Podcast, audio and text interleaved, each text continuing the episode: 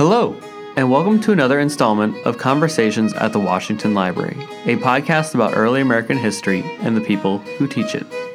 In this bonus sized episode, Dr. Douglas Bradburn sits down with best selling author and Pulitzer Prize winner Rick Atkinson to discuss Volume 1 of his new Revolution trilogy titled The British Are Coming The War for America, Lexington to Princeton, 1775 through 1777. As a friendly reminder, there's still time to register for our upcoming Ford Evening Book Talk with Xavier F. Salomon, who will talk about his new book, Canova's George Washington, on June 4. More information about the event can be found on the webpage for this podcast at www.mountvernon.org slash podcast. As always, please be sure to subscribe to this podcast series so that you do not miss an episode. Also, if you feel so inclined, please leave us a review on your podcast platform of choice. And without further ado, we join Dr. Bradburn and Rick Atkinson in the studio. All right, well, everybody, uh, here I am, Doug Bradburn, President and CEO of George Washington's Mount Vernon, with Rick Atkinson, the renowned military historian, Pulitzer Prize winner, most known for his work on World War II and his Liberation trilogy. And I'm excited to say that he's going to take his formidable talents to the story of the American Revolutionary War and give us another trilogy of, uh, of great history and military exploits. Uh, and he's here with me. Welcome, Rick. Thank you, Doug. Good to be here. Always good to be at Mount Vernon. Rick is uh, na- right now lives in Washington D.C. Born in Germany, the son of a U.S. Army family. Yeah, my father was an Army lieutenant. He'd uh, gone into the Army in World War II, uh, drafted, actually enlisted in, uh, in late 1942 uh, when he turned 18. Mm. Uh, came back from Europe in 1946, uh, went to Penn State, and then went back into the Army. He liked it so much, unlike most uh, young officers. He had become a lieutenant by the end of the war. Uh, he went back in and became a career Army officer. And uh, one of the first places he was sent was to Salzburg. Mm. And so we lived in Salzburg the first three years of my life. I happened to be born in Munich because that's where the Army hospital was.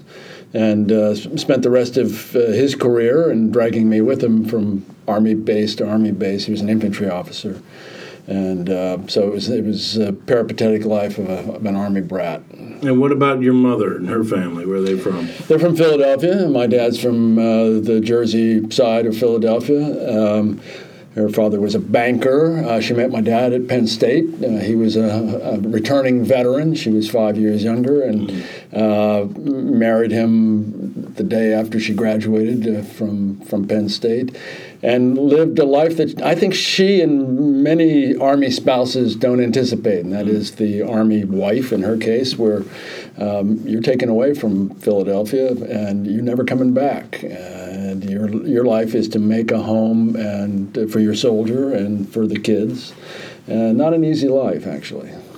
So you found yourself as a writer, or wanted to be a writer at some point. You went to the University of Chicago as an undergrad, which I went to the University of Chicago to get my PhD in history, so we have that nice Hyde Park link. Yeah, but, um, I was actually a graduate student there. Oh, you were? Yeah, okay, yeah. so in English. And what was your undergrad then? Uh, English, East Carolina. Okay, East Carolina, sure. Mm-hmm. Okay, and w- did you know you wanted to be a journalist or a writer or what? what no, I didn't, Doug. I, I didn't know what I wanted to be in the great tradition of uh, uh, you know undergraduate English majors. Yeah, yeah. Uh, I didn't work on the college newspaper. I thought I wanted to teach college English, mm-hmm. and uh, Chicago in the mid '70s. Uh, there were guys who had their PhD sheepskins tacked up on the bar at Jimmy's, a famous bar yeah, in Hyde Park. Jimmy's. Yeah, I know you know Jimmy's, because uh, they couldn't find any jobs, yeah. even with PhDs. And so uh, I had wandered out uh, after I got my master's to see my parents. They were stationed then in Kansas and got a, a, job, stumbled into a job, uh, called a, an editor of the Topeka paper that I, a guy had met at my parents' house. And he said, I don't have any jobs for entry level reporters here in the big city of Topeka, but I do know of an entry level opening in Pittsburgh. I said, Oh, Pittsburgh, that would be great. My mom and dad are from Philadelphia. Mm. He said, not that Pittsburgh. Pittsburgh, Kansas. Oh, my. Down in the southeast corner of the state, and uh, an area called the Little Balkans because it's fractious, and the lead and zinc mines were, uh, were, were run by uh, Italian and Eastern European immigrants, a very interesting part of Kansas. And so I went down there and started out as a cub reporter on the Pittsburgh Morning Sun and worked there for 18 months and then went to Kansas City from there. What did you learn about writing there that you didn't uh, know already? Uh, I learned a lot. I learned to be less self-conscious about it. I learned to be fast. I, I you know, I taught myself to type uh, between college and graduate school. Um, I learned uh, the the utility of brevity mm-hmm. and the necessity of, of brevity. Now, some would claim, given these doorstops that I write these days, that I didn't learn it very well. Uh, I think I learned something about narrative yeah. and narrative structure. Um, storytelling. Storytelling, you know, it's and it's an opportunity to make mistakes. Mm-hmm. Uh, at one point, the managing editor, a very fine journalist, came up to me and said, "I'm going to give you a byline on the corrections box if you don't you know correct yourself. And that's a you know uh, i think the, the the lesson learned there is uh, accuracy is important. It's your credibility is predicated on how accurate you can be. And i, I think i learned that uh, from newspapering as well as from graduate school.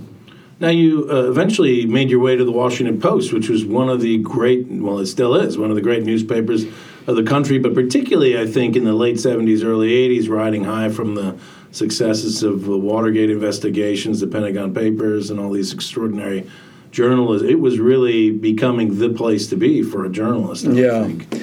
Yeah, I started there in 1983. Yeah. I, I, worked in Kansas City for four years and then in Washington for the Kansas City paper for two years. Okay. And uh, yes, I mean, it was a great dream of mine. Mm. Uh, you know, when I was in Pittsburgh, Kansas, the managing editor one day said, I'm going to take the entire newsroom to the movies this afternoon. We're going to walk down to the theater, which we did, all seven of us, and we saw All the President's Men. Mm fabulous movie about Watergate, uh, about Bob Woodward and and, uh, and Carl Bernstein. And uh, next thing I know, Bob I'm, Woodward got the best casting of any real person. You know? It's like who would you want you to play? Yeah, Robert, Robert Redford. Redford. That's yeah, what everybody says. Young Robert Redford played him pretty well actually, yeah. and. And you know, so that I end up in the same newsroom with Bob Woodward, and mm. have been friends with him now for more than 30 years. So, uh, yes, it was a very exciting place, owned by the Graham family. Katharine Graham was the uh, publisher and CEO. Uh, ben Bradlee hired me, a famous uh, executive editor, fabulous yeah. person and great character, and a great journalist. Well, they also they recently got their own movie as well, right? Uh, they did. Yeah. How did you like the portrayals of Bradlee and Graham? You know, uh, Tom Hanks plays Bradlee, and Meryl Streep plays Kay, and they're tremendous. I think through the World War II connection, you must know Tom Hanks as well. You I, I do. I know him. Chance to be around. Yeah, yeah. I, I, I, do, and uh, you know, having known Bradlee for yeah. a long time, Hanks doesn't try to replicate the voice, mm this deep, gravelly voice. Jason Robards in All the President's Men has that voice. mm Uh, Hanks doesn't try to do that, but he's got the walk. mm He's got there's a kind of a swagger, and Hanks has got it to a T. And Streep uh, is it's uncanny the portrayal of, of Kay Graham, yeah. in, including all the insecurities mm and the hesitations and the steel will. Mm.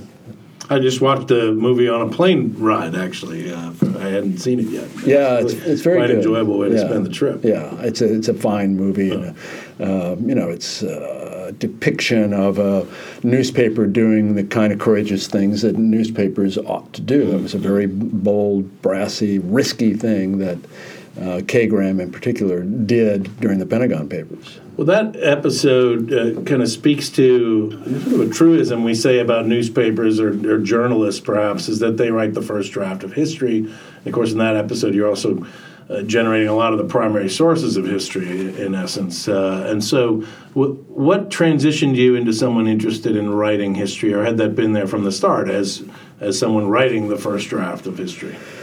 Yeah, I, I had taken leave a couple times to write books. Mm-hmm. Uh, wrote a book about the West Point class of 1966 called The Long Gray Line. Yeah. Uh, left the Post for 18 months to research and write that book. And then I did the same thing on a book about the Gulf War, Crusade, but came back to the newspaper world mm-hmm. and uh, back to my day job. Um, you know, Doug, after a period of time, I began to feel that there were limitations to what I could do in the newspaper business, despite the fact that I love newsrooms and the people that newsrooms attract. And uh, there's a kind of strangled quality to having to write to the newspaper template. Uh, if you want to have a deeper, richer voice as a narrative writer, I don't think you can do it at a newspaper. Not to say that they don't have great writing sometimes, and even great long form writing, but not the kind of things that I wanted to do. So, having you know written a couple of books and had a sense that I knew how to do it and I knew how to write narrative and I could get it done. Uh, um, you know, I just decided I was going to take a flyer and okay, well, what do you want to do? If you, you know, uh, well, why not the greatest story of the 20th century? You know, yeah. why why not uh, swing for the fences? And that greatest story is uh, World War II, and particularly the American role in the liberation of Europe in World War II. So that's that's I just uh, decided that that's what I was going to try and do. So when did you begin the work on that project? The, was it always a trilogy when you uh, imagined it? It was I'm going to do this in three big books, and that's just the way it'll be. It was. It was conceived as a trilogy from the beginning. I can tell you, I started work in earnest on the 1st of January 1999, which was the day after I walked out of the Post newsroom. And uh, thought of it as a trilogy. I used Bruce Catton and, uh, and Shelby Foote as, as uh, models of sorts. Uh, Catton actually wrote two trilogies. It's an old form of history writing, very, very popular in the 19th century. Yeah. Really disappeared, I, I think, Yeah, until yeah. your trilogy. I mean,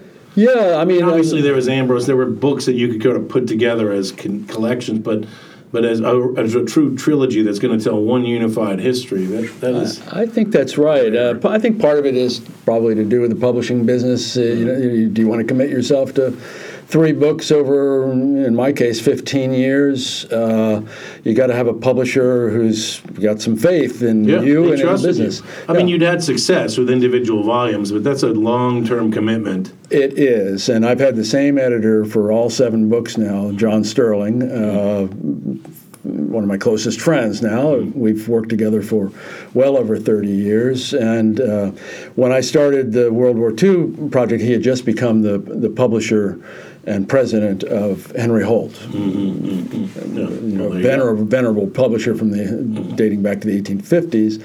And so John and I had worked on two books previously, and John basically was a gambler and said, "Oh, all right, let's let's do it. We'll do it together." And um, you know, it's it, it, it turned out just fine. Well, just fine is, uh, I think, uh, being very humble in your way. It really, uh, a Pulitzer Prize later, uh, numerous other awards. Uh, uh, Rick Atkinson emerges as the leading voice of the World War II history, and uh, you know you get involved with the World War II Museum, which opened when.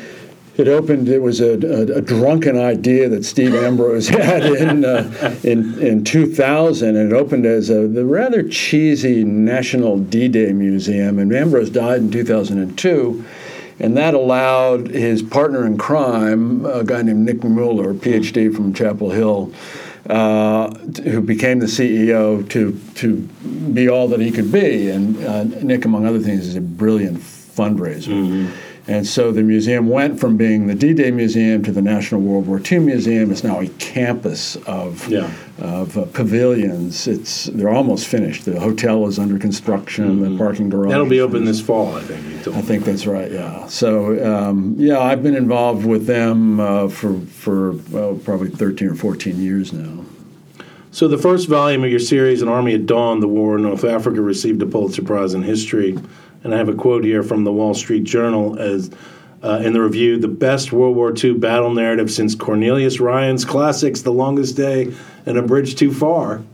That's pretty high praise. Uh, it's high praise, and particularly, you know, comparing me favorably to a guy like Cornelius Ryan, whom I revere as someone who kind of set the lighted the path for those of us who came later. Um, yeah, it was a very generous review by by Max Boot in the Wall Street Journal.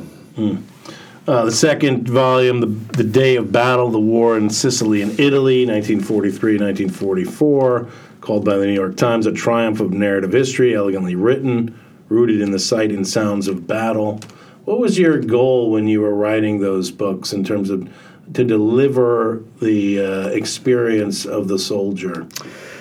Yeah, well, I think my first goal was to honor the soldier uh, without being slavishly. Uh, uh, without, uh, first of all, I don't buy into the greatest generation nonsense. With all mm-hmm. apologies to my friend Tom Brokaw, I just think greater than the Revolutionary generation, greater than the Civil War generation. I just don't think so, and uh, so I wanted to. I think uh, take some of the gloss off of the, mm-hmm. the, the, the, notion that these are demigods. Mm. They're not. Yeah.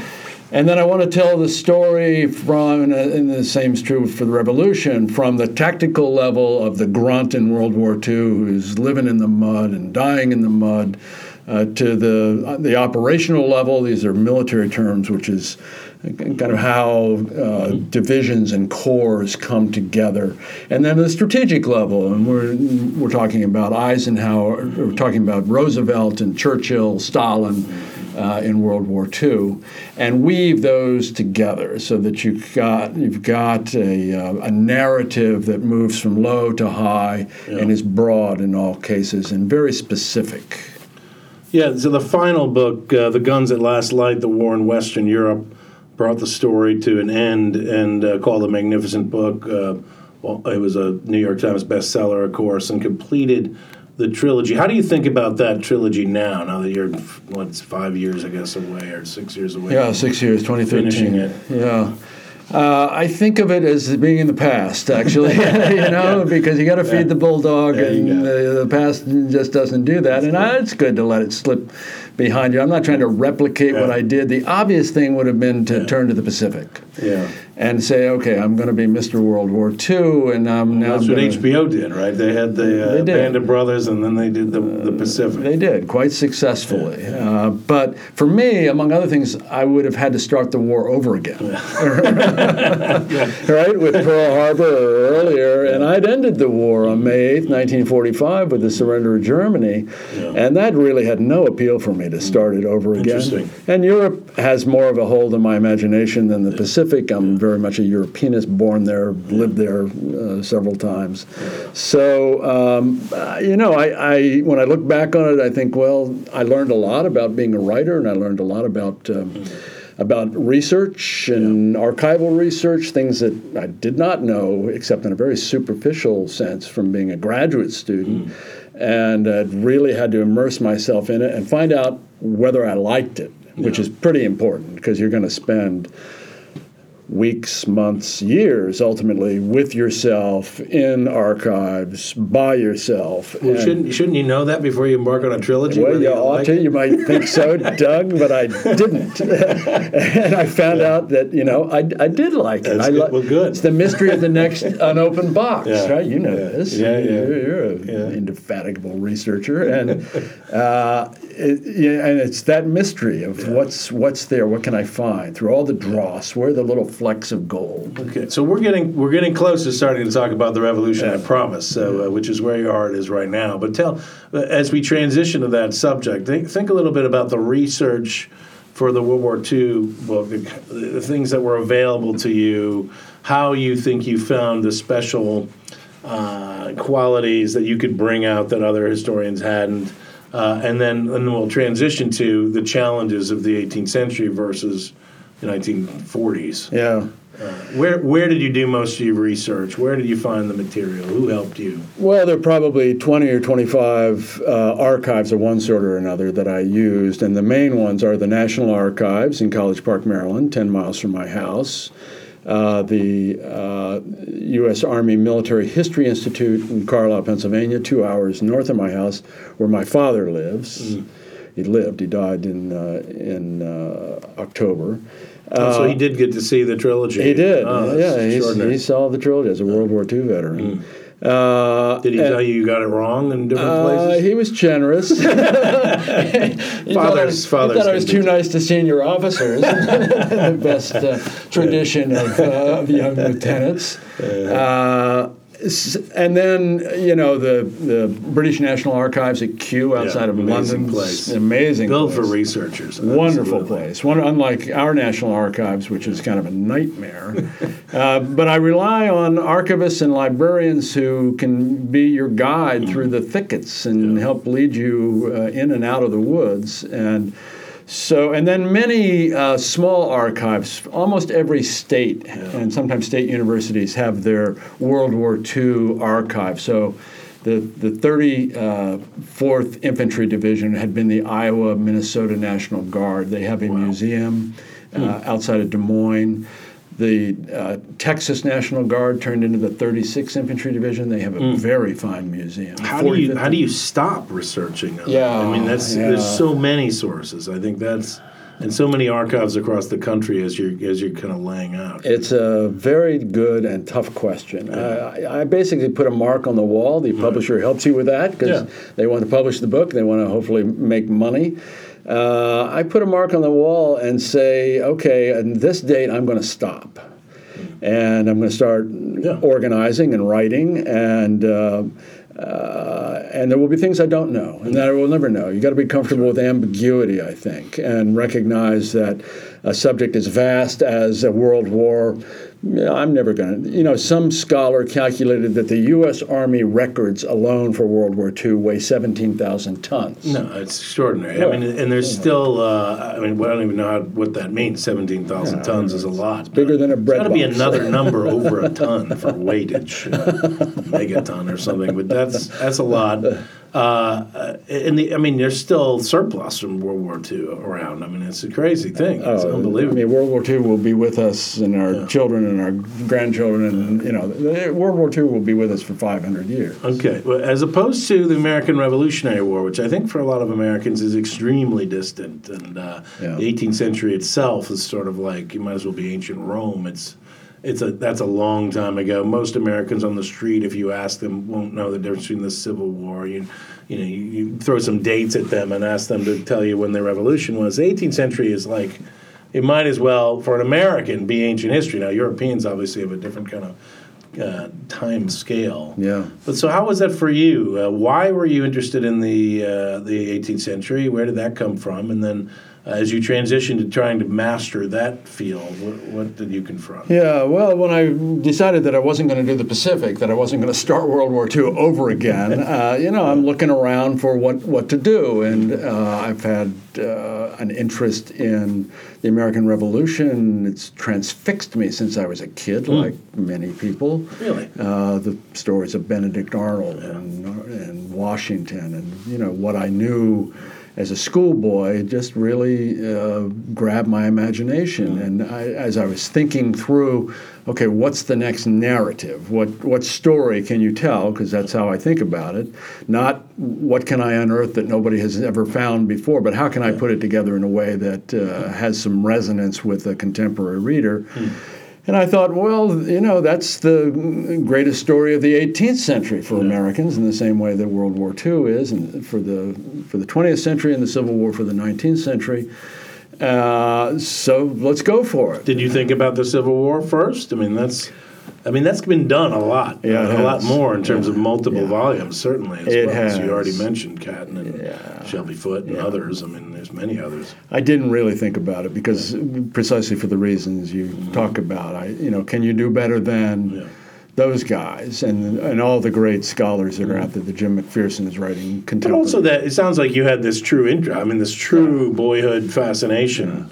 I, I mean, I've always thought this is why I became an expert on the revolution itself. I think it's one of the greatest stories in human history. You know, the whole period of independence lead through the Constitution. It's it is a great, compelling, complex, uh, fascinating uh, period in our in our history. So. Driven by uh, human foible and achievement and Yeah. and you know my presumption was Doug that uh, okay if we go back and look at this it will tell us about who we are where we came from what we believe and and what our forefathers were willing to die for which is the profoundest question that any people can ask themselves. And those are interesting questions to me. Uh, and it seems to me that it's a I didn't know this at the time when I began research on it in 2013, but if anything, it seems more important now in 2019 than it was then because of uh, because of the divisiveness within the country and all the things we're going through. The very question of you know is there truth? Yeah. Can we believe any of this? Yeah. Can is there a, is there an objective way of looking at uh, at our at our history, at our our culture? Uh, and so I, you know, I started with kind of a philosophical belief uh, on one hand that this can tell us something about the people we are, the people we have become, the people we aspire to be. And on the other hand, as a writer, boy, there ain't no narrative that's better than this one. You could not make it up. There is no novelist, I don't care, Tolstoy, could not write a story as great as the American Revolution. Uh, he did a pretty good job with uh, Napoleon's invasion in, in uh, Russia in in, uh, in the early 19th century, but there the the grandeur and the pathos and the variety of characters and the treason and all the rest of it is just. Uh, I mean, the hair on the back of my neck stands up when I talk about it now. You could not invent it. And so that's uh, why I decided to just pivot this way. Uh, well, the enthusiasm comes through, so let's jump right into it. You start the book uh, with an anecdote that I no one has ever written up that I know of, at least in the literature of the time, and uh, it came out of some of the work you did in England at Windsor Castle. Talk a little bit about the opening vignette before we kind of talk about the broader Yeah. of the narrative that you're telling. Well, one of the things I wanted to do was to tell the story from both sides. I wanted to be on the other side of the hill to, to, to see what the British were doing, both what they were doing militarily and what they were thinking politically. And, Yeah. uh, uh, and so the whole trilogy will hopefully will swing back and forth between the American camp and the British camp. Um, I was spending a fair amount of time at the Society of the Cincinnati Library in Washington. Anderson House, yeah, very Yeah, nice. Yes, a very nice place. Usually, when I would uh, sign in in the morning, the last person to have signed in before me was me, because it's not overused. Yeah, they, they do have that fellowship program, but it, it- yeah, regularly it's going to be. Yeah, so Available. I was there. I signed in one day, and I saw there were three names above mine. Hmm. They'd been there the day before. One was from Windsor Castle. One was from the royal household.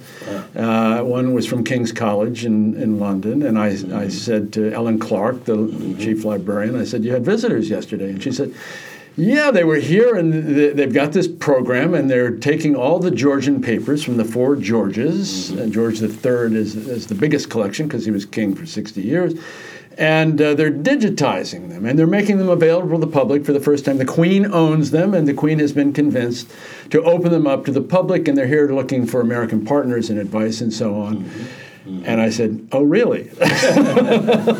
Yeah. so uh, their American partner then was the Omaha. your, your archive antenna went up. well, yeah, yeah. George III is kind of important to this story. You think? so I, I uh, that afternoon when I got home, I emailed uh, the director of the Omohundro Institute, William and Mary, which is their American uh, partner. Yeah. Karen Um, Wulf, who has been a fellow here at Mount Vernon, actually last uh, December. Fine scholar and runs a great institute down there. And I emailed her and I I, said, "Here's who I am." And today I happened to see that there was that there's a project in Windsor, and I understand that you're kind of the keeper of the keys to get into the castle, literally. And uh, uh, the next thing I know, I'm one of the first uh, to go to Windsor because the Queen has uh, allowed uh, scholars to come in one at a time for a month at a time. Uh, and so, I, you know, I spent the month of April 2016. Happened to be the month the Queen turned 90, so it was a fabulous time to be in Windsor. Uh, and you'd show your badge at the Henry VIII gate, and then your badge at the Norman Tower, and you climb uh, 102 stone steps and 21 wooden stairs, and then you're in the garret of the Round Tower begun by William the Conqueror in the 11th century. It's extraordinary. It is really extraordinary. And that's where the papers of George III are kept. And uh, George was his own secretary until late in life when he began to go blind. So he writes everything himself, he makes the copies himself. There's a tactile, and you, you you're dealing with the papers. You don't have to wear gloves. It's and uh, and there's a tactile sense of being in George's presence, of being with him, of really kind of feeling uh, his pain as he's working his way through this Yeah. calamity that uh, has become the American Revolution. So yes, that's. Uh, uh, I, I open the book with a scene. It's in June of 17. 73 when George has decided he's going to go uh, inspect the fleet. And uh, it's the greatest navy the world has ever seen. And he, he rides in a procession to Portsmouth, and it's like a national holiday in Britain because it's precisely 10 years after the British have prevailed at the end of the Seven Years' War, the French and Indian War, as we call it. And uh, it's a four day review of great splendor and pomp and so on. And I found wonderful documents that really bring it to life. I found the, the list of all the booze that they hauled from from uh, from, Yeah. from uh, St. James's uh, Palace uh, Yeah. as part of this fete that they were holding, and many other You've little got details. you've got an incredible eye for the for the right quote, the right detail to bring this stuff to life. I mean, I think it so humanizes everything the way you're able to draw these stories together. And I mean that that is a great story because you can introduce George in the prologue uh, as a central character, the central character for the Brits, really, and the guy who's driving the train when the when the revolution starts two years later. Well, and it's such a, I mean, in terms of the story arc, uh, as, as you mentioned earlier, of the great stories, the pathos. I mean, the, here you have the triumphing empire. This is the uh, empire in which the sun never set. I Yeah. mean, right as you point out, that was that was a phrase that came up in that decade. And this was the- 1773. This yeah. is the greatest uh, navy the world had seen, and uh, and they think they're the new Augustan Rome or whatever. And, uh, and it, those of us who know, I mean, and even the readers of this book will know something's going to come. I mean, this is not going to last. Yeah. it's really yeah, extraordinary. yeah, it's not going to last. You build that sense of tension right from the start with this extraordinary episode. And uh, you know, it gives you a sense, first of all, of the power of the empire at this point, and you know, as a consequence of their victory over the French and Spanish in the Seven Years' War, they've uh, expanded the empire greatly with new sugar islands in the West Indies and Canada, and a billion fertile acres between the Appalachians and the Mississippi and India. So the empire has really become an empire. And it's all George knows that empires are fragile. He's no fool. He knows they're fragile. Yeah. And Uh, even as he's there taking the salute, these incredible cannonades from uh, one great warship after another, he knows that there are issues here. Whether the whether he and his ministers have the wit to be able to hold this thing together. This prologue is one of the finest pieces of history writing uh, I've ever read since the 19th century greats. I mean, this is like Macaulay here, and I'm not saying that it's grandiloquent and full of you know meaningless stuff, but it's really powerful in the way you set this up. I want to read uh, a, a part of it here early on. Uh, this is um, it starts out with a quote: "There shall be Christian, universal, and perpetual peace." The treaty had declared, as well by sea as by land. In time, none of that would hold true. Yet for now, Britain cowed her rivals and dominated Europe's trade with Asia, Africa, and North America. Quote, I felt the completion of happiness, the Scottish diarist James Boswell had recently exclaimed. Quote, I had just sat and hugged myself in my own mind. This year, another writer, George Macartney, would coin a more dignified phrase, a paean to quote, this vast empire on which the sun never sets.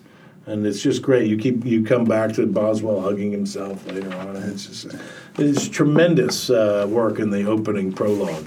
Who writes a prologue? Did you have prologues in all your other uh, books? I had a prologue in each of the World War II books. Yes, yes, a prologue. You can do a lot of things with a prologue. It's kind of it's a little old-fashioned, a little Macaulay-esque. You're right. Yes, yes. Uh, but you know, you can get away with a lot in a prologue, and then you don't have to necessarily um, gunk up the, the, the narrative once the chapters begin. Yeah. But it's got to be narrative. It's got to be a. Uh, it's got you got to tell a story in the prologue and the epilogue too. I always have uh, epilogues because you can tie together, but it's got to be a narrative. And we come back to Portsmouth in the epilogue of this book for a good hanging. Uh, Yeah. And uh, Yeah. uh, you know, so and uh, Or Nathan Hale? Uh, no, this is this is uh, John the Painter. Oh, right. John, yeah, John, yeah, yeah, John the Painter, yeah. Uh, which I, a guy I'd never heard of, but he turns out to be. No one has. yeah, well, they're going to know more about him now. exactly. Uh, he was an incendiary, literally, and he had taken a shine to the cause of the revolution, and he decided the best way he could help the Americans. This is a you know British derelict uh, who is a house painter. And uh, he decides the best way that he can help the cause is to set fire to the dockyards in Portsmouth, which he does. He sets he burns down the rope house. It's a major loss for the Brits, and then he decides he's going to burn down other. Well, he gets caught, and he, they they take the mast off of a British warship. They step the mast ashore, where twenty thousand people can watch them hang John the Painter, as a lesson to you know those who uh, the, the, a lesson to traders. Yeah. So, so as a narrative historian of this extraordinary tale, um, how, how do you? Um, you're you're dealing with personalities, and you're not you're not trying to make a, a cohesive uh, bouquet of ideas or the ideology of the revolution or anything of that. How does that work with you? I mean, how do you how do you put together sort of the you know the causes of the revolution, the, the sort of motivations of people? Yeah. Yeah, well, I, I, I believe as a narrative writer, first and foremost, that uh, I want to avoid long passages of discursive, you know, on the, the ideology of the American Revolution. Yeah, yeah. Bernard Bailyn did that better than I could ever think That's it. true. Yeah, exactly. And there are great thinkers about revolutionary politics and how the 18th century fits together generally. Uh, I am not that writer, but uh, I believe that I need to be familiar with all of that uh, extraordinary exegesis. Uh, and that I need to insinuate it into the story. That you have to come away from reading this tale with a firm understanding of what the revolution was about, why the British would fight for eight years against against their own subjects for uh, across 3,000 miles of open ocean uh, in the age of sail. Uh, and that has to be um, provided, that necessary information has to be pro- provided to the reader, but hopefully through character and through Yeah. incident. Yeah. Um, so that these things can be discussed, but not in long passages of you know arid prose in which we go back and forth reviewing all of the things that make it feel like a textbook. Uh, uh, if I get to that point, then I've gone wrong somewhere in the way that I write. So. Um, it's it's important, uh, and I try. I'm very cognizant of the necessity for understanding the evolution of, uh, of thinking about the revolution, uh, but I'm not trying to move the ball down the field ideologically in any way. Well, um, I think in, the, in World War II, we think of that as a great just war in the sense of liberating Europe from the Nazi dread and uh, their horrific views. The American Revolution has become more ambiguous for people in, in terms of the justice of the cause over time. And how, how does it sit with you as you uh, as, as you've worked through it? Well, uh, slavery is inescapable, isn't it? I mean, right here at Mount Vernon, the, the man had more than 300 slaves when he died in 1799, and there is no square in that circle. It is morally indefensible, even for a man who frees the slaves on his deathbed, speaking George Washington, of course. Uh, so, understanding the context of the moral universe in which they live, I think, is important. That um, we hold these truths to be self evident that all men are created equal does not apply to 500,000 black slaves, one out of five of all citizens living, not citizens, all souls living in America. Uh, uh, when those words are written in the Declaration of Independence in 1776, it also doesn't apply to women and it doesn't apply to indigents and it doesn't apply to Native Americans. There are a lot of other people that uh, the the, the, the extraordinarily profound uh, words that launch and justify the revolution uh, don't apply to. Um, so I'm aware of the moral ambiguities of 18th century life generally and American life specifically and the revolution. I'm also aware of what the British thought they were doing. Why they? Why? Why? What is your problem? Why would you wage war for eight years at a tremendous cost in blood and treasure? Yeah. Uh, and I trying to understand that.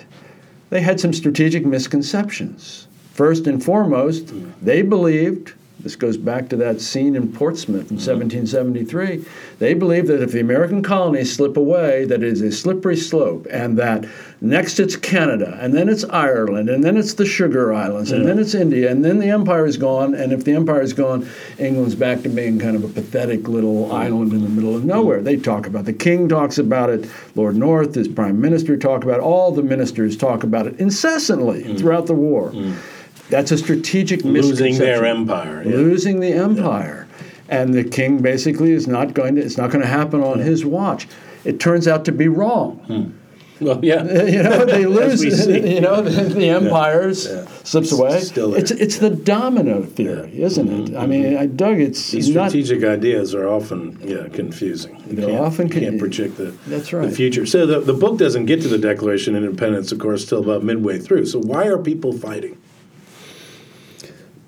Why are Americans fighting? Yeah, I mean, there's people. You, Yeah. The book describes battles and people being killed and Yeah. mobilizations Yeah. and and uh, tragedy. So what what is it that's that driven these two uh, groups to want to kill each other? Well, I think part of it is that the uh, even the two peoples divided by common language uh, explains some of it. Uh, yes, we are natively English in our heritage at this point in uh, American history in the 1770s, and yet the two peoples have drawn apart Yeah. inch by inch, yard by yard over the course of mm, well over a century at this point, so that they're they're really two people, uh, and the American aspirations at this point are, you know, I think whether you're a farmer in Virginia or you're a merchant in Boston or you're an aspiring uh, printer in New York, you're feeling the heavy hand of the empire on you. Uh, the empire is telling you what you can and cannot do and what you can and cannot be. Yeah. It's telling you that you cannot make hats in America because that will infringe on the hat industry in England. Uh, you cannot do this. You cannot do that. You must do this. You must do that. Uh, it's a yoke. And I think that by the time we get to 1774, 1775, many people, obviously, there are there's a very substantial percentage who don't feel this way, but I think a majority of Americans are feeling that the yoke is oppressive, and something needs to be done about it. Now, whether it can be negotiated away or whether it needs to be violently thrown off, that's part of what's happening in 1775 is making that calculation. One of the things I think you do nicely is, uh, and in ways that sort of had, hadn't occurred to me in thinking about how this sort of spins out of control, is that um, the, the Americans have a, a not only the sense of grievance that they have towards Parliament, but then they, they basically feel like they've been invaded, that their towns and property has been taken, and that they really is a war of self defense. I mean, you know, when when when the British are in Boston and you know Lexington and Concord is going to be the shots heard around the world, they kick it all off. There's that real sense of defending your own property, your own farms, your own families, and then the British will do things like bombard harbors randomly, right early on, Burn towns. destroying towns Yeah. at a time before there's any stated cause really of anybody outside of the you know the immediate vicinity of the gun battles that happen, and uh, that that the Americans use these so powerfully to sort of mobilize that sense. That's right. I think they're extremely clever, the, the Samuel Adamses of the world, in rallying uh, people through the colonies to the what is essentially a Massachusetts cause. Yeah. Uh, our fight is your fight. Uh, this happened to us. This could happen to you. And you're right. uh, you know, when the French and Indian War ends, 1763, the Brits don't go home. They mm-hmm. stay here. They leave thousands of soldiers in the colonies, mm-hmm. ostensibly to preserve peace on the frontier. But then, you know, you end up with regiments in Boston. You end up with things getting out of control, and five people are shot to death in the mm-hmm. massacre in 1770. And uh, it, that really becomes oppressive. That's not just about whether you can sell hats or not. That's about whether or not you've got an occupation force. And um, I, I think that uh, the the ability of, especially those Boston radicals, to take the sense that we have been invaded, Yeah. that, that we are uh, under duress by an occupational force and making their brethren to the south, meaning New York and uh, you know on down through through South Carolina and even to Georgia, feel that this is. Uh, this is not only burdensome, this is something that we just can't tolerate. Yeah. And, uh, so, and and then it spins out of control like all wars do. Mm-hmm. You know, uh, the, you know, you decide you're going to go try and seize some uh, military stuff in Concord, and the next thing you know, you're running for your life, and there are guys that are yeah. dead, a lot of guys who are dead, and then a sense of vengeance takes hold. This is this is classic war. Uh, where I've got to avenge uh, my friend who's been killed, whether you're a patriot yeah. or, or a redcoat. Uh, and then Bunker Hill, and the next thing you know, Charlestown is uh, burned to the ground. Yeah. And Falmouth in Maine uh, shortly after that. And you're right. I think that those episodes uh, really are uh, it's gasoline on the fire. Yeah. It's also it strikes me they they the way they are thinking about their what's happening to them in the context of their own history, as we all do, we construct sort of our sense of right and wrong and justice from the stories we tell, whether they're biblical or ancient Roman or whatever. And these guys are obsessed with ancient Rome and yeah. when is, when is the Rubicon going to be crossed? And the, the, you know, it's sort of this impending civil war mm-hmm. atmosphere. And there's also another thing that I think you bring out very nicely very powerfully is this American optimism of the uh, of the authority of their cause, and the you know obviously they think their cause will be embraced in Canada, and they yeah. they have this adventure in Canada. how, much did you? So you obviously have written about Iraq, the Iraq War. You've been there. You've written a great biography of General Petraeus. You've seen the challenges of the most recent you know American occupying forces or adventures in the Middle East. Mm-hmm. Um, uh, that clearly is at play in some of the way you write about the Canadian uh, trip. It seems. Yeah, yeah. I mean, one of the first things we do uh, to show the nobility of our cause is to send an invading army into Canada. Yeah. Uh, it's not that there's not discussion about whether or not this betrays the notion that we're fighting a defensive war uh, but nevertheless, the decision is made because um, what can't be won by blandishment and and, uh, and cajolery, namely to have Canada become a 14th colony, well, we'll do it by force, mm. and it'll make them better off for it. The yeah. Canadians. Well, that's not. Yeah, that's the first. Embrace us with open arms. they will. Yes, right. Kind of like going into Baghdad in 2003. French at all, and we basically hated these Catholics for a long We've time. We've hated the Catholics forever, and the, I mean the incendiary language about Catholics, particularly yeah. out of New England, they hated the Catholics and the French. Uh, because of the border skirmishes and the atrocities that have gone on for a long time. Mm-hmm. And the idea that suddenly we're going to persuade the Canadians, particularly the habitants, the, the French Canadians, that um, we're all brothers in arms together yeah. against the oppressive British.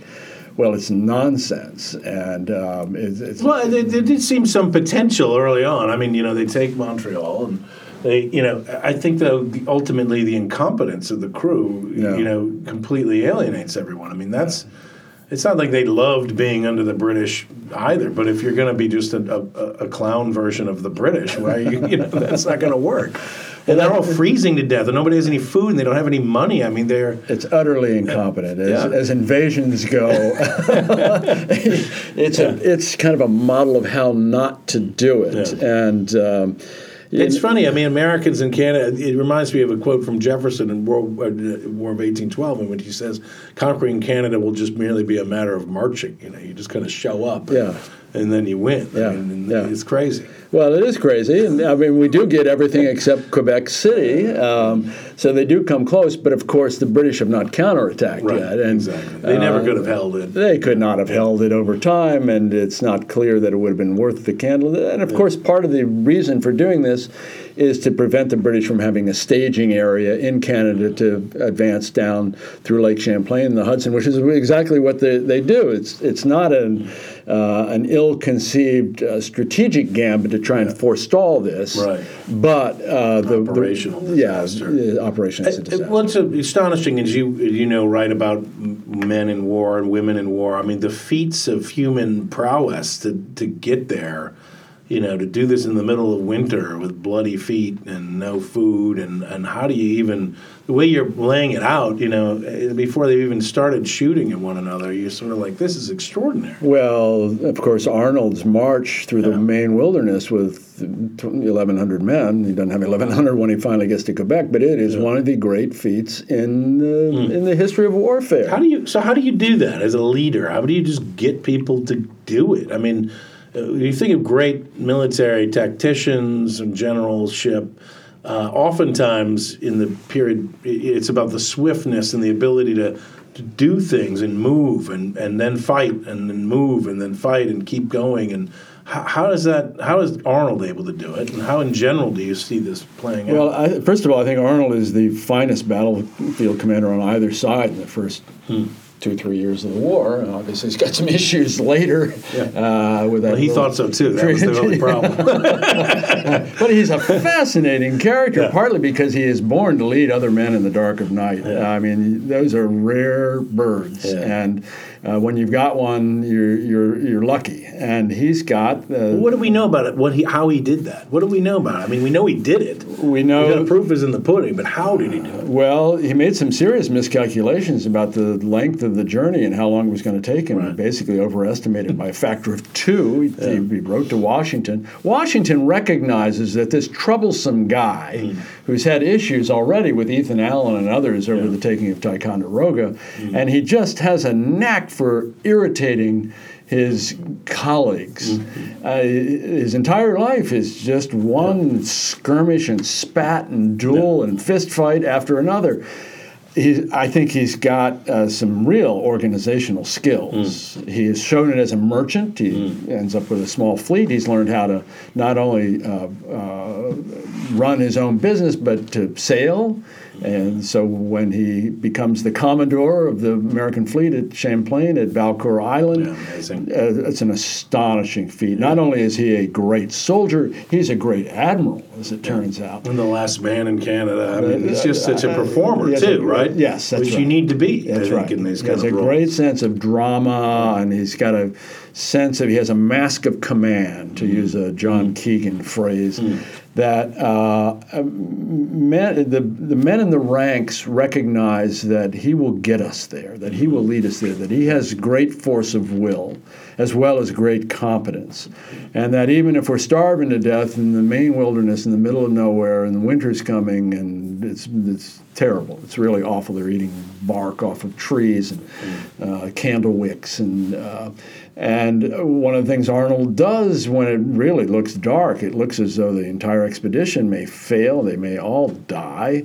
Uh, he decides he goes ahead. He takes a small group and he goes down the Chaudière River and finds help and sends back uh, these these uh, peasants that he's found, and they they're bringing oxen with them, and it's a salvation. It's a moment of salvation, and when that happens, and the word gets around not only to his expedition, but it gets around to the to the colonies. Well, this guy has got something. He's he's a man of parts, Yeah. as was said of George Patton.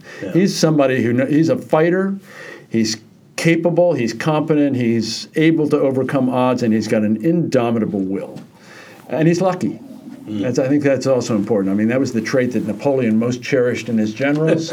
Washington recognizes the Yeah. importance. Washington, also a man of great luck, Yeah. and and cherishes it in those of his subordinates who share luck with him. And and Arnold is one of those. Arnold is a man who, of luck. There's remarkable characters on both sides of throughout the book, and we can't get through them all for sure. But uh, you know, a couple uh, come to mind. You know, Henry Knox a little bit, but uh, Charles Lee is another Yeah. personage who seems like. Uh, I mean, the Americans are just going to use the ones they find. I mean, it's really interesting. Yeah, he sounds like a horrible person to be around. Well, like a bizarre guy. He's a very bizarre guy. He looks bizarre. he acts bizarre. He's a British Army officer. He's a lieutenant colonel in the British Army, and Yeah. he kind of runs out his string, and he's not getting promoted, and life's not going well for him. He has been here during the French and Indian War, and he's he's had a odd. Picaresque experience. He takes an Indian woman for his wife, and she bears twins. He never sees them again.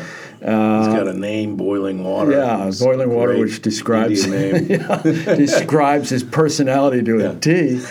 And uh, you know, he has emigrated to the U.S. and he's a great talker, Mm. and um, and he's a radical at, at heart.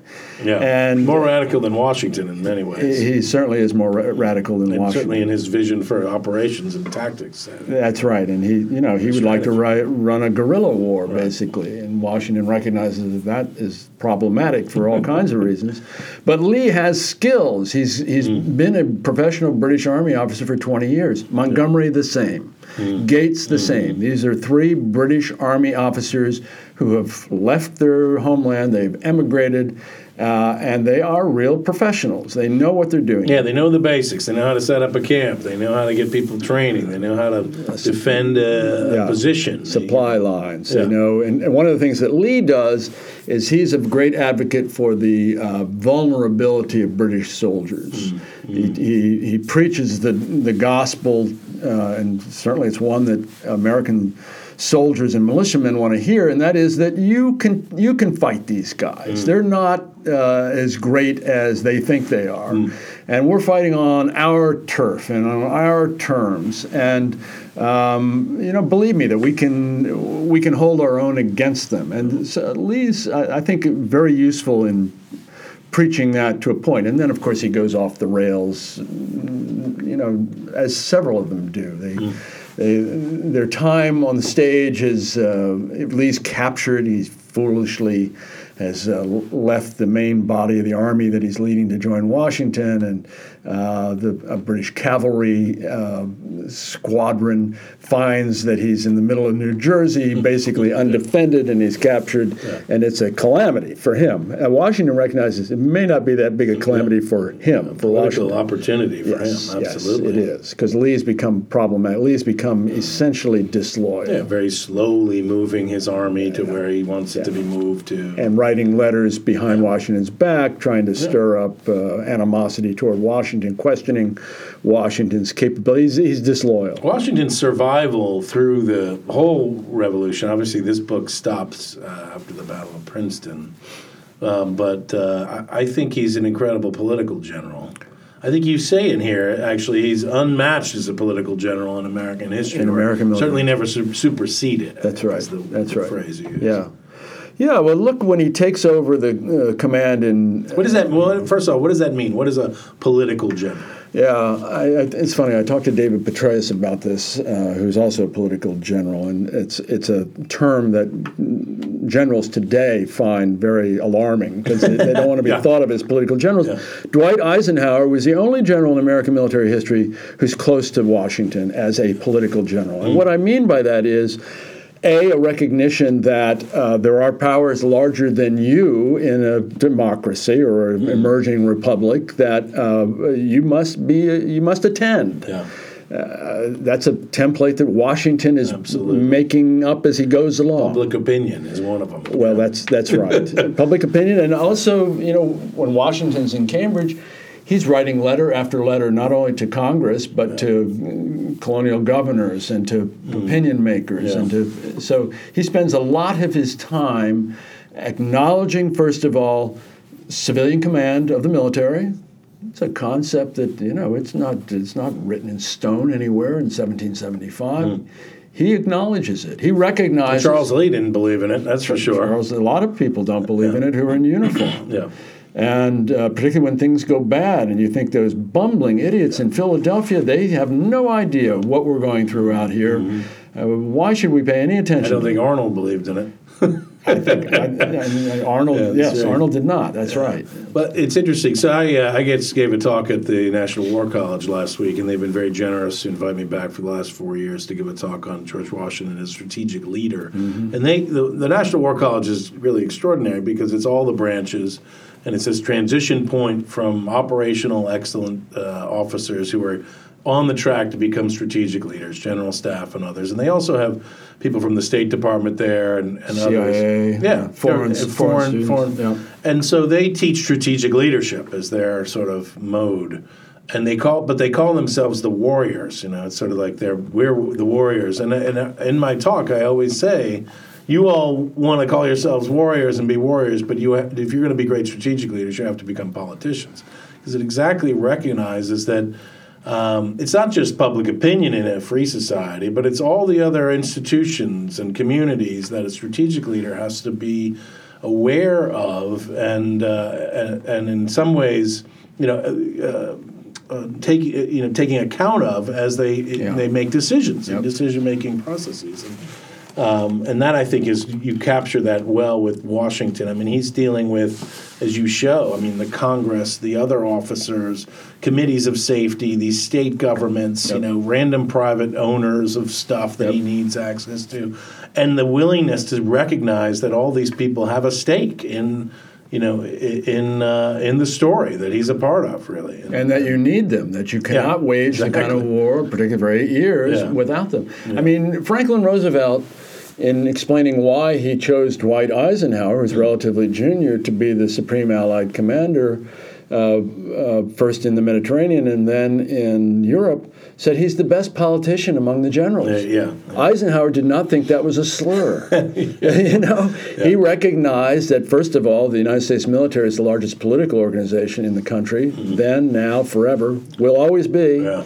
Uh, and second, that the kind of politician that Roosevelt was talking about, the kind of politician you and I are talking about, you know, it's a rare capability for you to be able to be a battlefield general and to be a political general of the sort that marshals together all of the, the, the resources necessary to hold public will together, to provide uh, the logistical support that you need, to keep the home front to, uh, not only happy but uh, understanding of what it is that you're doing, why their sons and daughters are dying.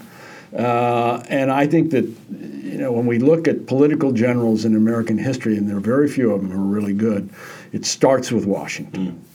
Uh, Washington uh, shows how it can be done, how it should be done, and very few have matched him uh, or even come close to him since then. Let's talk about uh, him a little bit more in the context of some of the narrative uh, failures in New York, Long Island. Um, why do the Americans lose Long Island and New York? Could anyone have kept it? And, uh, and and how did that play out in your own research as you're kind of trying to understand that? Well, after, Theater. after all these accolades for Washington, I think we should acknowledge that he's he's not a great tactical commander. Uh, he's not a great operational commander.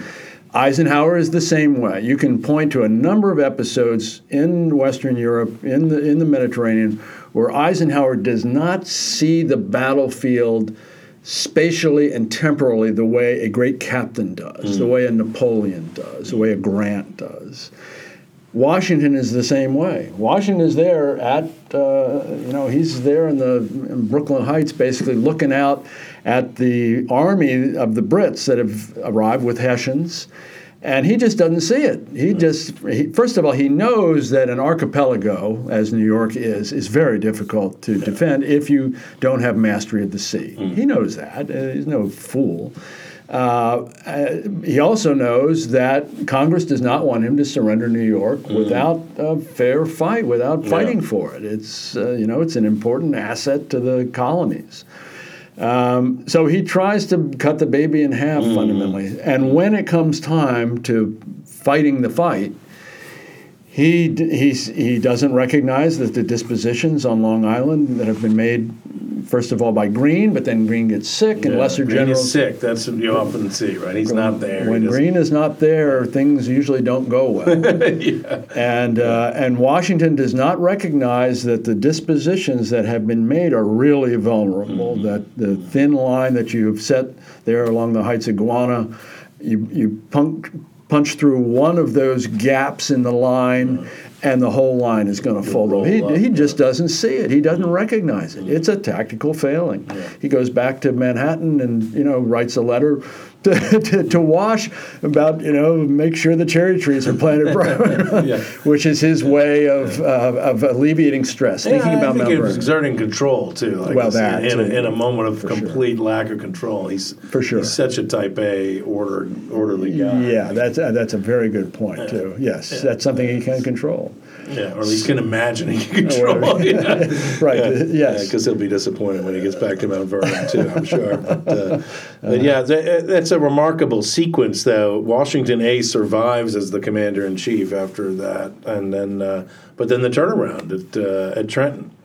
Well, the first thing he does, and again, he's lucky, he gets away. Escape. He's really the, the, American Dunkirk, right? I mean, it's kind of the thing saves the army. Very much an American Dunkirk, where the Brits have them bottled up in Brooklyn, and uh, you know all it takes is for Howe to be a little more aggressive. Now Howe has reasons for not doing Yeah. it. He's taken pretty serious losses in the in the battle for Long Island thus far, and he knows that as an expeditionary force commander, you you've got to be really wary of casualties Yeah. because you don't replace them. Yeah. And so he's he's thinking, uh, do I want to make a frontal assault on these pretty good American en- entrenchments? The Americans have heavier cannon. Uh, they've got serious artillery there. So he's going to take his time and he's going to uh, basically uh, begin a siege. And Washington takes advantage of that, takes advantage of fog that providentially arrives Yes, in the that's right. Providence.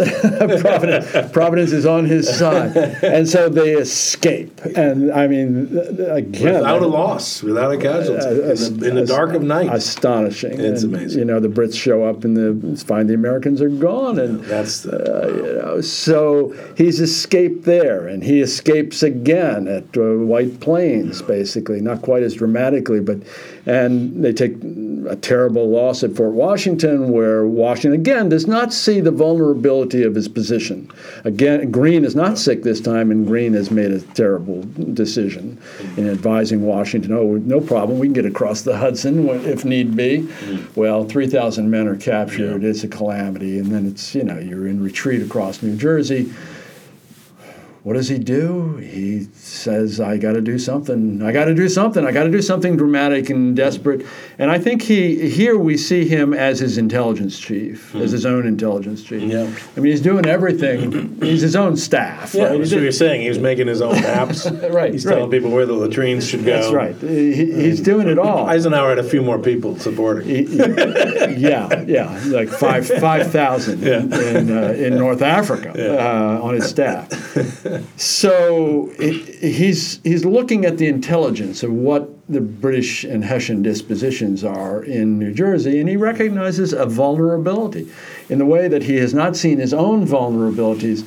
He sees enemy vulnerabilities at Trenton in particular and so makes this um, courageous decision to cross the Delaware under horrible conditions. And So he didn't have a death wish. He wasn't trying to end it all with his uh, desperate move. He, he may get had a- himself out of the trouble. well, if he had a death wish, he sure didn't, you know, kill himself very effectively. I don't think so. I think he, you know, you, you And again, though, is one of those best laid plans situations where he's got the three prongs that are going to cross the river, and they're all going to meet up, and it's going to work like clockwork, Yeah. and it, none of it happens Yeah. Except for his group, and then they still press on. So- and they press on in part because he has correctly gauged the vulnerability of enemy defenses and. I mean, he's playing it by ear to some extent. Then, then what? Okay, so you capture the Hessian gar- garrison. You've got you know hundreds of prisoners, and then what are you going to do? Well, you know, he's thinking he's thinking on the fly, and How does Washington uh, use his war councils? Uh, is that something that evolves from the beginning of this book, or is this something that you think uh, is from the beginning he's consistent with how he's dealing with advice?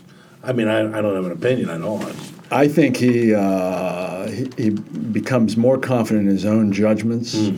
He's been told by Congress that taking counsel of your senior It's right, required, right? Yeah, mean, right. It's, it's required, right. Uh, I don't think they say you have to take a vote, but basically, it's this is going to be a, a, group effort, and you've got these experienced guys around you, and their political considerations, and you've got guys like Schuyler, who's important in New York, and you've got men like Lee, who's very experienced. So, you know, listen to them. Well, he listens to them, and for the most part, they're, they don't know any more than he does, and they give him bad advice in some cases. I think he becomes uh, not dismissive of them, but certainly less. Um, I mean, they save him from himself Yeah. on occasion. It In Boston, for sure. In Boston, for sure. Uh, he wants to launch a frontal attack across the ice at one point, which is completely cuckoo. Uh, you know, he they they basically show him the vulnerability of the British garrison uh, by taking Dorchester Heights. He can read a map. He knows Dorchester is the high ground and that it's always better than the low ground. And yet they're kind of nudging him to, you know, this is how we ought to do it, boss. This is really Greene and all the others are against his plan to a man, virtually.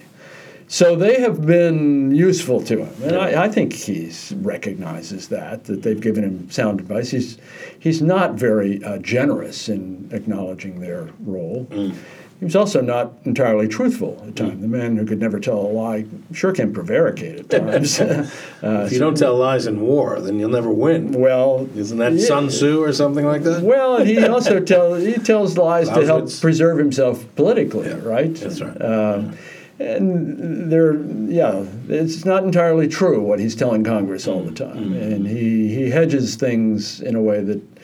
Uh, uh, doesn't give Congress a, a full picture of what's happened. But um, I think that he ultimately decides that he's got um, as he gets deeper into it, uh, the experience of being a commander in chief, of commanding a continental force. He says when he you know shows up in in uh, Cambridge in in July 1775, I, I don't know how to do any of this Yeah. stuff. Yeah, never commanded more than probably a thousand men. Tha- that's right, and that was 20 years and they, was, they were never at full strength, and they were scattered across forts in the French and Indian War. yeah, right. And there are all kinds of things that he had never had responsibility for, Yeah. including continental logistics Yeah. and so on.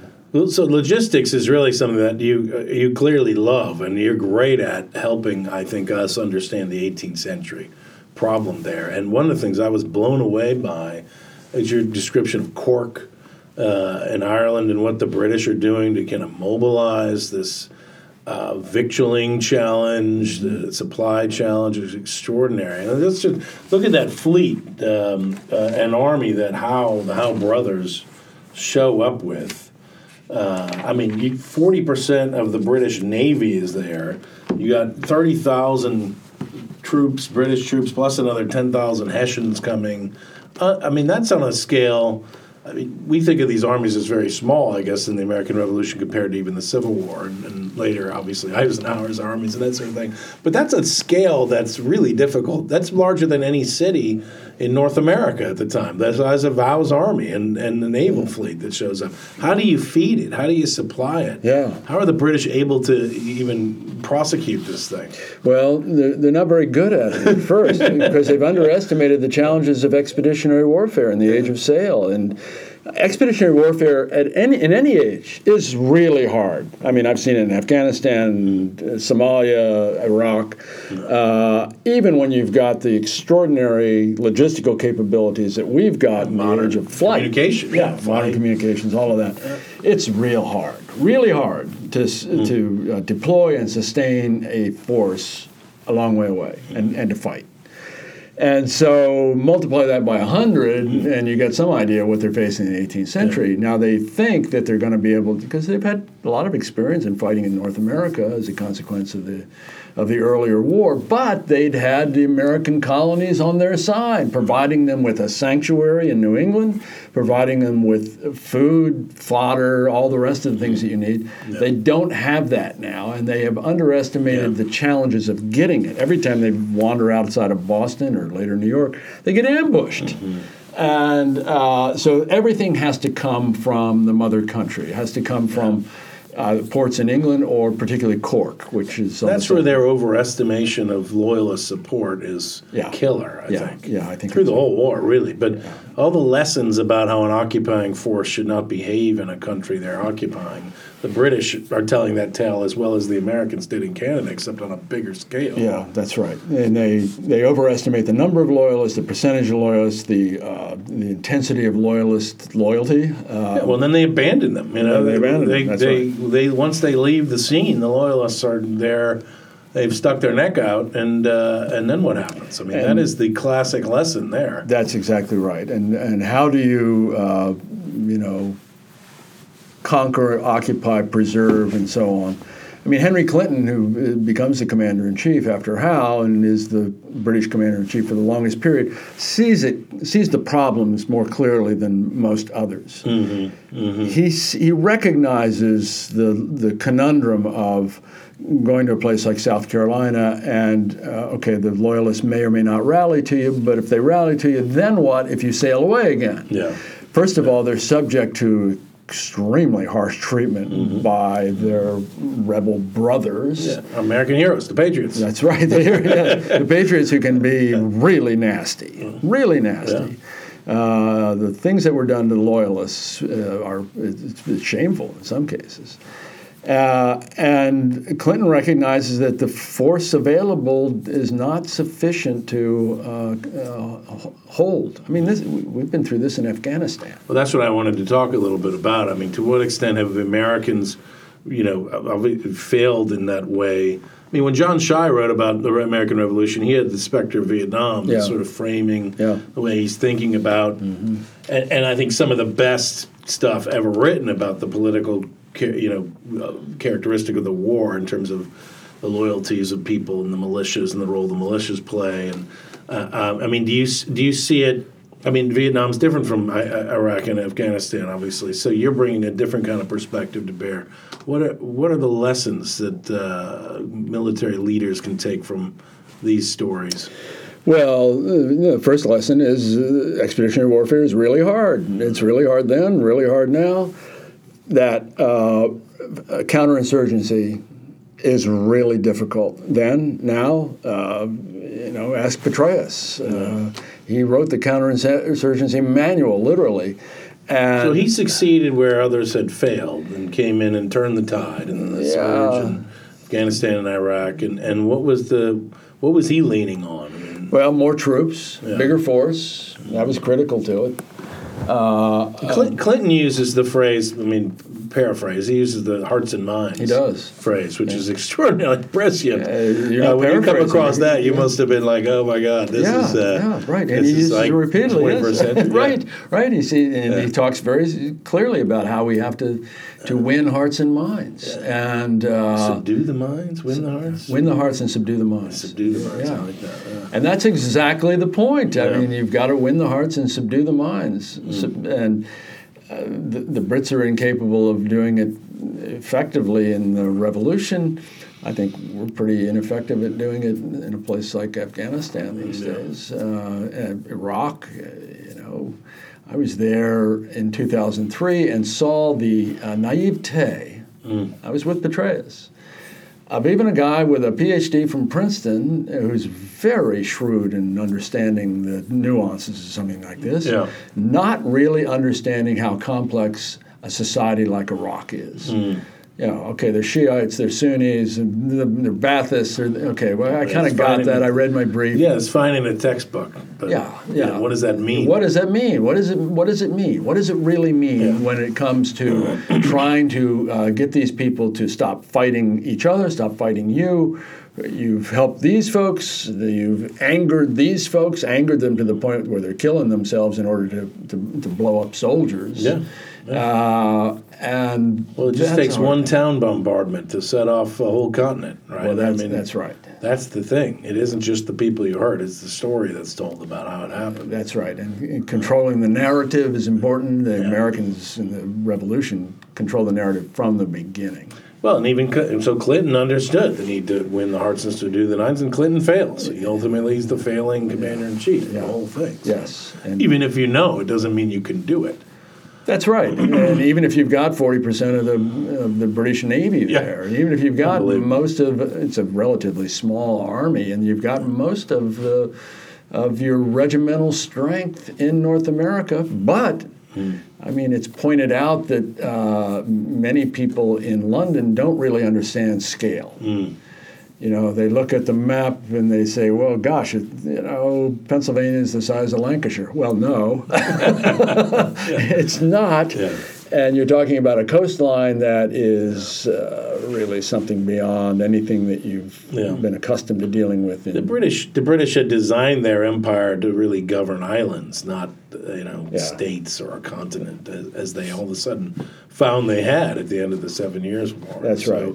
A lot of challenges logistically that were there that were not resolved before this conflict started. And the issue had been debated hotly within the King's Council over whether can we do this just with the Navy? Can we do can we use a naval force and basically impose an embargo until they until they cry uncle? And uh, there was a feeling no, we got to be quicker than that. But that will take years, maybe decades.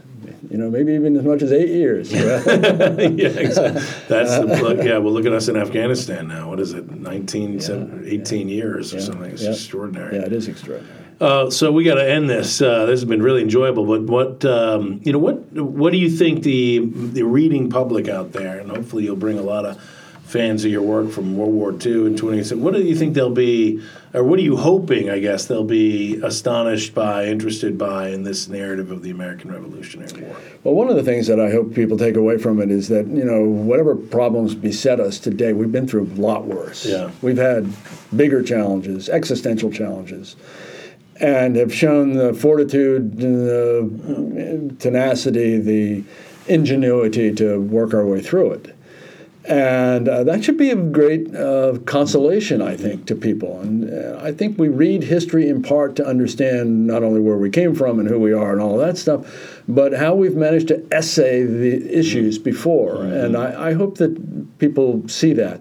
I hope they also see that um, there are qualities of leadership that we've been fortunate enough to have in this country Republican virtues, mm-hmm. small r of, of, of, of probity, mm. of, uh, of a willingness to uh, sacrifice for a greater cause. Mm. Washington embodies these things to, to the nines. And I hope they see that um, this is important that we rediscover these virtues in our leaders and that we embrace them and that we demand that we have these things in our leaders. That we don't have to settle for incompetence, that we don't have to settle for uh, people who do not measure up. Mm-hmm. And uh, a great people find great leaders. And that's something that uh, our history teaches us. I love that. Our history teaches us values, it teaches us uh, confidence that we can draw on strength from, we can learn from, of course, but we can hold ourselves up to a higher standard with. And, uh, and that patriotism shouldn't be a, a bad word. It's about love of country but it requires a common story. It requires a common story. We've got to know uh, who we are, where we came from. Uh, it's got to tell us uh, uh what we've been through, and um, so I think that that's uh, very important for everybody to know. Well, thank you so much, Rick. This is Doug Bradburn at Mount Vernon with Rick Atkinson. Very exciting. We're looking forward to the British are coming. The War for America, Lexington to Princeton, 1775 to 1777. The volume one in the Revolution trilogy, uh, published by Henry Holt, coming out, I think May 14th is the official publication date of uh, 2019. Congratulations. I'm very excited to see everybody devour this and, uh, and see you all over the news. Thank you, Doug. It's always delightful to talk. Thank you for listening to this episode of Conversations at the Washington Library. Be sure to subscribe and follow this podcast on iTunes or wherever you get your podcasts.